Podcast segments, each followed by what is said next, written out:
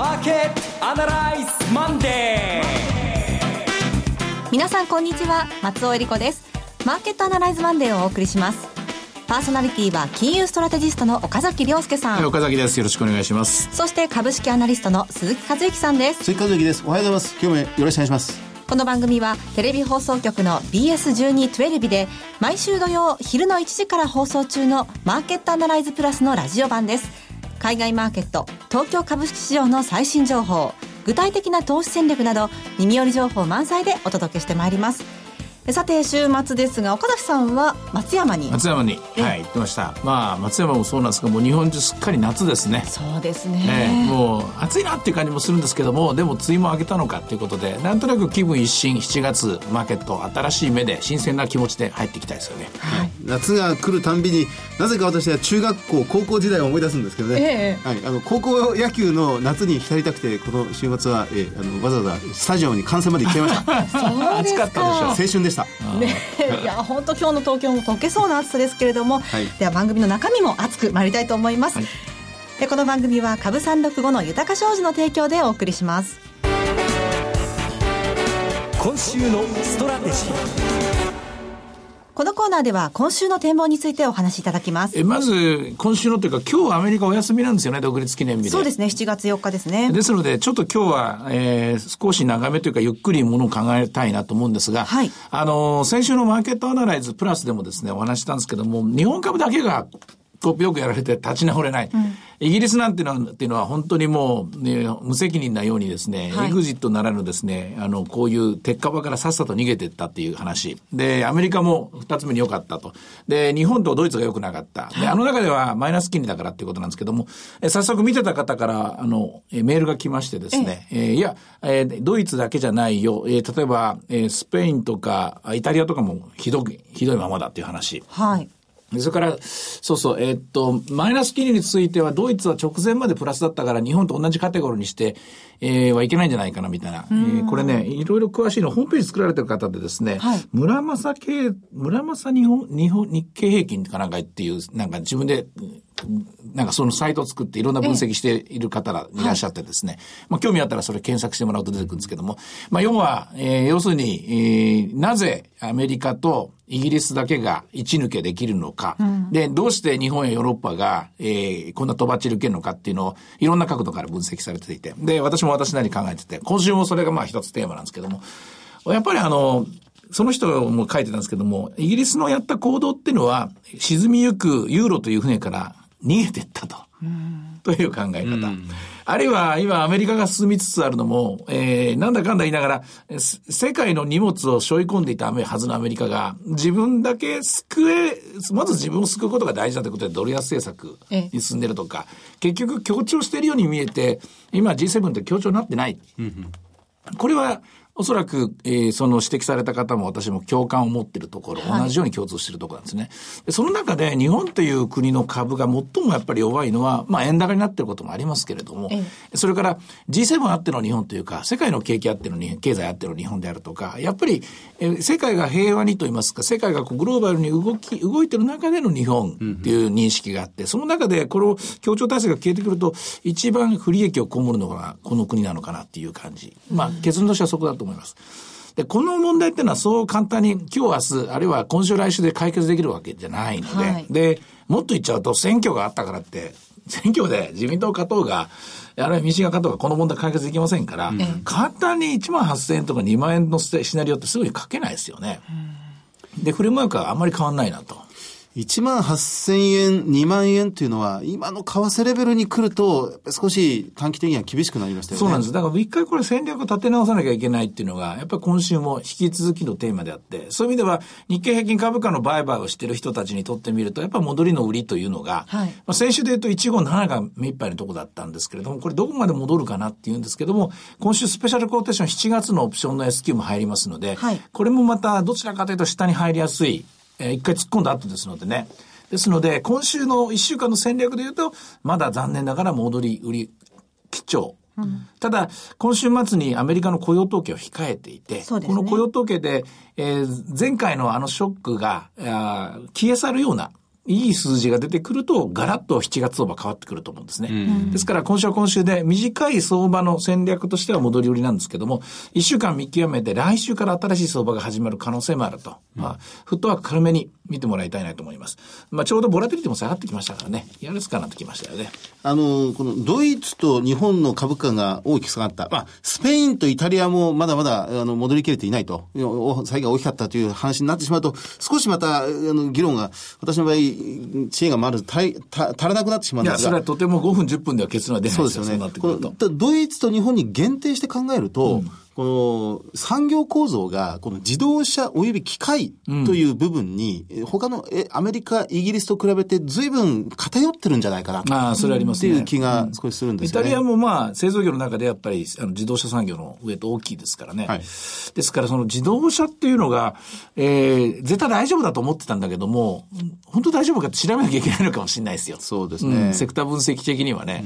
で、本当のところこの自動車がまあここまで例えばアメリカの回復を引っ張ってきたんだけども、まあ、そろそろ息切れするんじゃないかという見方もありますしね。で、それからもう一個言いますと、やはり、あの、世界の景気がスローダウン気味に入ってくるときに、グローバルな売り上げが、特に中国をはじめとしたですね、ここまでのエンジンの仕事をやってた人、国々の自動車売り上げがやっぱ落ちてると。中東の売り上げなんかひどくなってますからね。うん、そうそう。鈴木さんの言う通り、あの、自動車産業っていうのはちょっと深掘りした方がいいかもしれませんね。うんそして、あの、また同じこの議論にも立ち返ってしまうんですが、やっぱりこのマイナス金利、うん、マイナス金利を含めたこの金融政策というものに、このかなりシフトしてる、アメリカもそうですが、もう、ウェイトのかかったような経済政策を行っている先進国の動きというのは、これから、まあ、EU 離脱もあったし、えー、あるいはなかったしとしても、この金融政策の舵取りがますます難しくなってきてるような感じがしますね。難しいところか、もう、ないですよね。ないというのが、マイナス、あの、この間の、えー、おとといの土曜日のテレビでもそうでしたけども、大和証券の吉野さんにも説明してもらいましたけども、金利を下げても下げても株が上がらないっていうことは、はい、裏を返すとリスクプレミアムがどんどんどんどん上がってる状況で、あリスクプレミアムがどんどんどんどん上がってるから、ちょっとした新たなイベントリスクみたいなもの、地政学上リスクが出るたびに株価は大きく変動してしまうっていう、うん、まあその仕組みを説明してもらったんですけども、まさに金融政策がどんどんどんどんこの、えちっちゃくなればちっちゃくなる。存在意義が小さくなればなるほど、わずか数ポイントの変化っていうのが大きくマーケットに出てしまう。と同時に、その分じゃあ誰が、誰が景気を動かしているのかっていうと、為替になってると。はい、為替が、通貨が安くなればそれが景気に対して刺激策になるし、通貨が強くなると景気抑制策になってしまってる。結局何のことはない。アメリカがやってることもイギリスがやってることも、実は人にはやっちゃダメだと言いながら、自分たちがやってることは通貨政策とほぼ同じことだったっていう、この現実。うんこうやってみると、まあ、金融政策っていうのは本当なんかこう、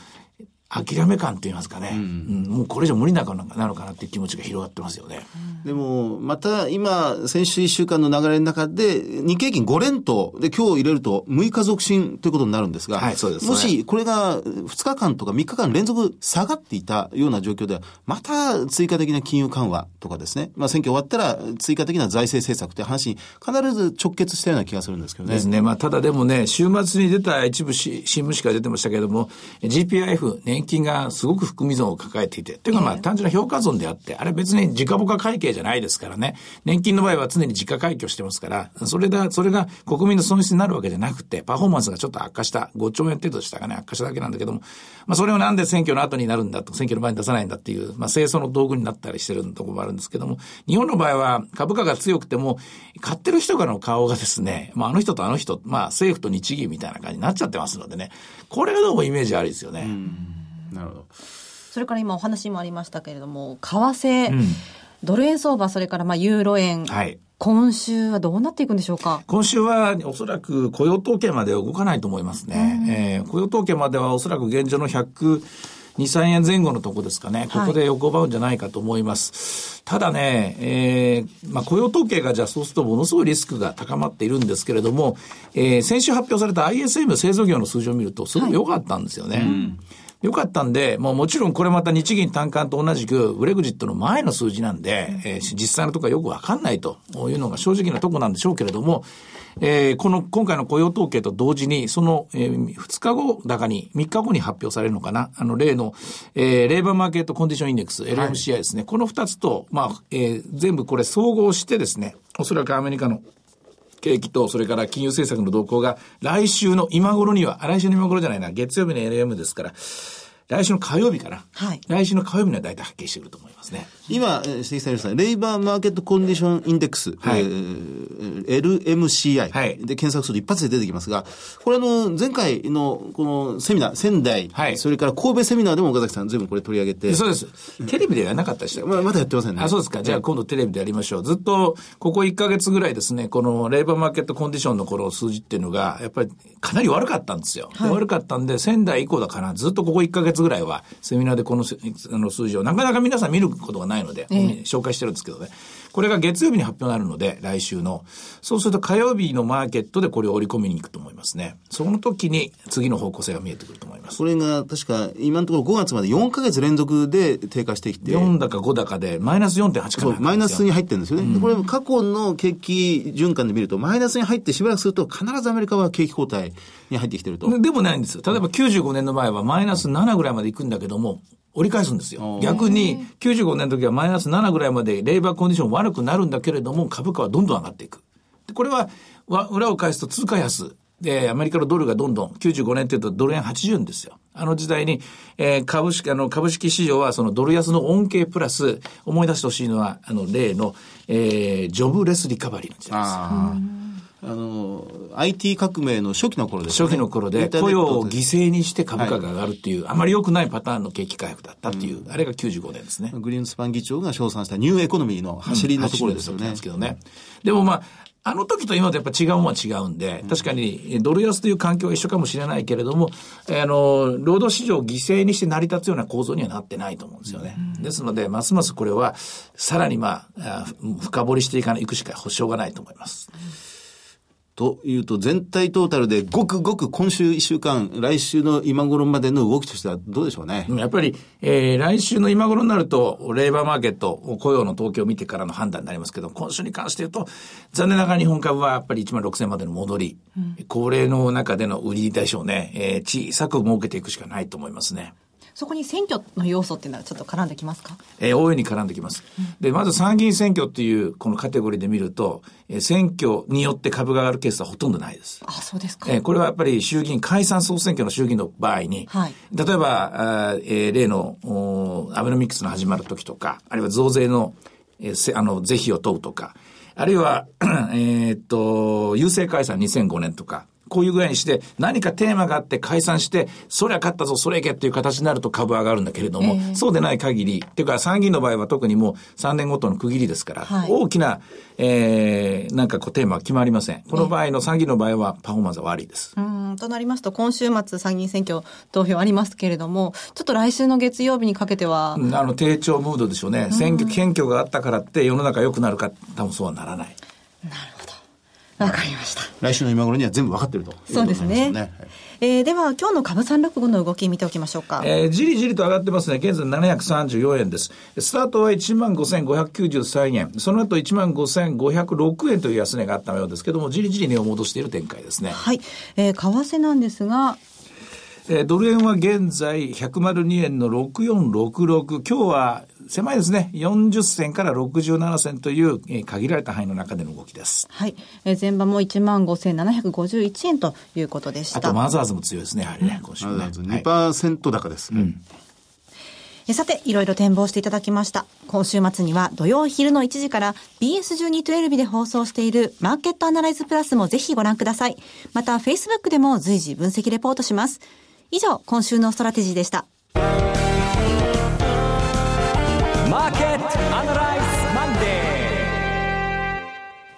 それではここで株365の豊か商事よりセミナー情報をお伝えします。仙台でニューヨークダウ上場記念特別セミナー in 仙台が開催されます。7月16日土曜日12時半会場午後1時開演です。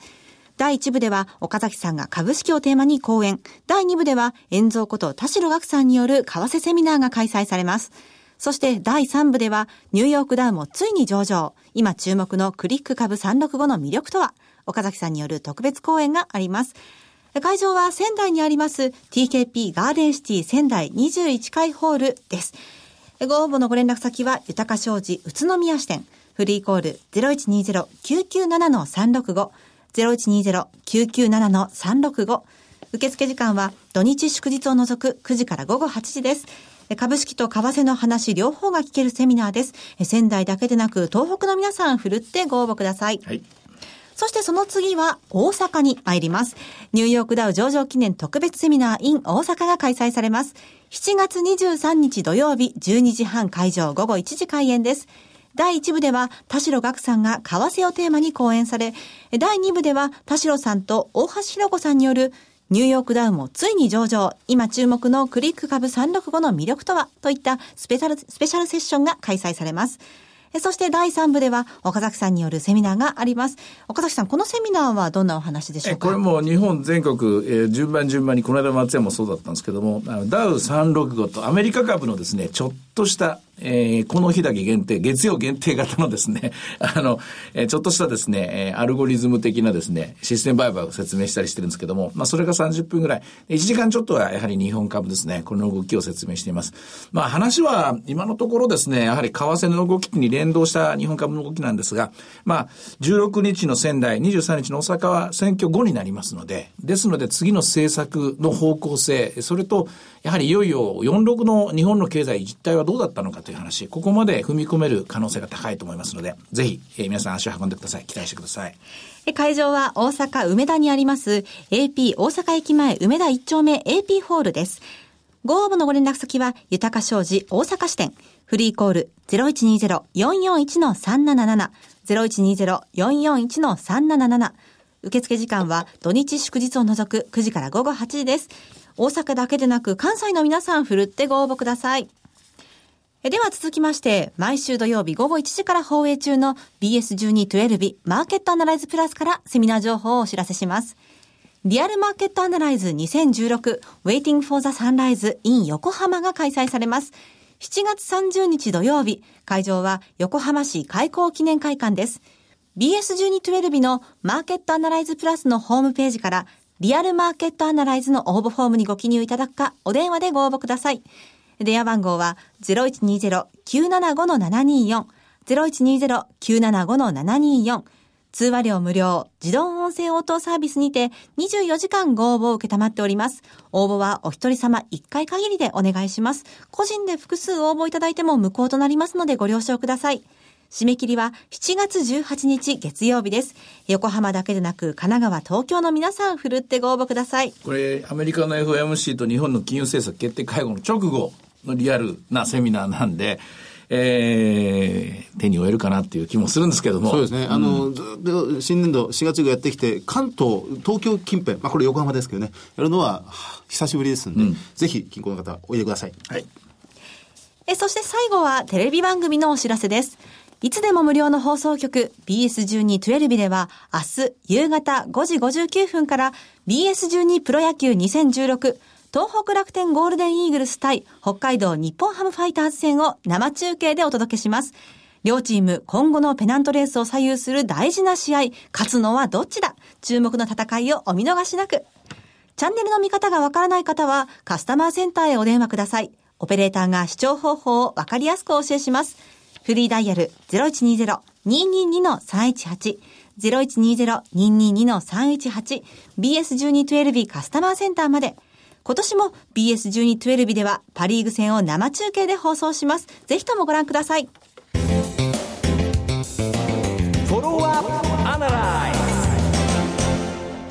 このコーナーでは先週放送の BS1212 マーケットアナライズプラスについて振り返ります。はい、あの、大証券のクオンツアナリスト、あの吉野さんにお越しいただいてお話を伺いましたが、あの、やはり理論株価で見ても、今非常にこのボラテリティの大きい時期がまだ当分続きそうだということですよね。まあもうそういう仕組みになってしまったっていうのが一つ。うん、それと、えー、印象的な言葉っていうのがいくつもある、難しい言葉がいっぱいあったと思うんですけども、えー、バリュートラップってやつ。うん、うん、PER とか PBR で無条件に、それが、えー、信じちゃいけないっていうのかな、うん、だから安くなったから買いましょうっていう時期じゃないんだよっていうところ、ここも重要なメッセージだったですよね。PER、特に PBR、1倍割れなんかが今、盛んに注目されますが、株価の方が先に下がりますからね。後から業績とか資産というのが変化して、結局、割安に見えた投資尺度というものが気がついてみたら、あっという間に割高に表記されるということが順番は逆に感じるんですが、株価が下がることによって割高になるっていうケースがある。それがバリュートラップだというお話がありましたね、うん、でも大事なことは、例えば ROE を取っても、ROE もそのマージンによる ROE の高さなのか、はい、回転による ROE の高さなのかっていうのをそこをちゃんと見極めて、その ROE は理解しても、その先にあるものですね。もう一個ドアを開けなきゃいけないっていうところ。うん、PR も同じです。PR が安くなったから買い、じゃなくてその次にあるもの。本当にそれで大丈夫なのかというのを開けていく。配当利回りについても、配当利回りが高ければいいってもんじゃないんですよという話。で、PBR もデフレの時代とインフレの時代の PBR が違うという話。うん、あの、それぞれ ROE とか、え PR とか、PBR とか、配当利回りとか、とりあえずヘッドラインと言いますか、その目次のところはみんな理解したと思うんですけど、そのもう一個先まで勉強しようっていう、うん、そのメッセージが非常に重要なところだと思いますね。同じアップルだとか、うん、あのドコモだとか、そういう 同じような業界でも、全然中身は違うんだってことがよくわかりました。そうです、そうです。そうですね。ROE が高い NTT ドコモとソフトバンク。どちらも ROE は高いんですが、マージン、利益率の高さで稼いでる NTT ドコモと、この回転率って売上に、資産に対して売上をもうフルに膨らましているソフトバンクの違いというのが、まあ、そこで出てしまうということでありましたね。はい。はい、まあ、そういうのも含めて、えー、いろんなまあ、公式がいっぱいあるんですけれども、公式も時々確かめながら、はい。えー、前に進んでてもらいたいなと。絶対株式市場っていうのは、そういう意味じゃ、あの、奥行きは広いんですけれども、無限に質問が来るわけじゃないんで、うん、ある程度どっかで急に分かったっていう瞬間、必ず来ると思うんです、ね、ああ、そういうもんですかそういうもんだと思います。で、ここが面白いところで、あの、勉強しなきゃいけない部分とマーケットを見るっていう、その理論と現実、それを何度も何度も行ったり来たりしながら、気がつか何十年も過ぎてるんですけどね。でも、松尾さんもあの時、吉野さんのお話なんで最後に言ってましたけど、はい、今がどれを選べばいいのか、その時代において今がどこなんだってその選び方が難しい。そうですね。ってことをおっしゃってましたけどね。しかもこんなに地政学的リスクが頻発する年っていうのもなかなかないと思いますし、うんまあ、難しいなっていう、一言でそこなんだと思います。総括しちゃうと、金融危機は確かに今から8年前ぐらいに終わりましたけども、はい、今は金融危機の後に、その後始末をめぐって政治危機になってると。こういう状況なんでしょうね、おそらく。あの、民間企業が抱えていた債務、今膨大な借金を全部政府が各国とも肩代わりしたっていうところから今回の今の動きが始まってるわけですね。だけど自分たちは何にもいいことなかったじゃないかと言って今度は民衆が起こり出していると。まあそれは繰り返しでしょうけども、ただ、ただこれ民主主義の世の中って、いや、あの、ずっといろいろ、あれ、あの、最近ブレブレグジットの話から読み直してるんですけども、やっぱり民主主義の世の中っていうのは政治的なリーダー、がしっかりしないと、はい、民衆の力で変えようと思っても、民衆の力で変えるところは本当革命とか戦争とかですね。そういうレベルないそう、ひどい話になっちゃうんですよ。まあ、ポピュリズムもそうですよね。ポピュリズムそうなっちゃうんですよ。うん、やっぱり、やっぱり政治的リーダーの中から、専門家の中から、この解決策が出てこないとダメなんですね。うん、過去の歴史を見ると、結論はそれです。なるほど。やっぱりそうすると結局選挙は大事になってきますね。大事だし皆さん行きましょうねっていうのと で国民投票型とか大統領選挙型だとやっぱりポピュリズムが勝利してしまう、はい、でこれはどっちかというと悪い方向に行きやすいっていうシステムであって、で民主主義っていうのはそういう意味じゃやっぱり選ばれた人っていうのはしっかりしてないけどその人たちの変える力っていうのが必要なんだっていうのが私の今の結論なんですけどね。なるほど、え7月10日は参議院議員選挙の投票日ということで、え皆さん最後に聞きましょうというそういうメッセージをねお送りして、えー、今日はこの辺で失礼したいと思います、えマーケットアナライズマンデーそろそろお別れの時間となりました。ここまでのお話は岡崎亮介と関和之と。そして松尾理子でお送りしました、えそれでは今日はこの辺で失礼いたします。さよなら。この番組は株三六五の豊か商事の提供でお送りしました。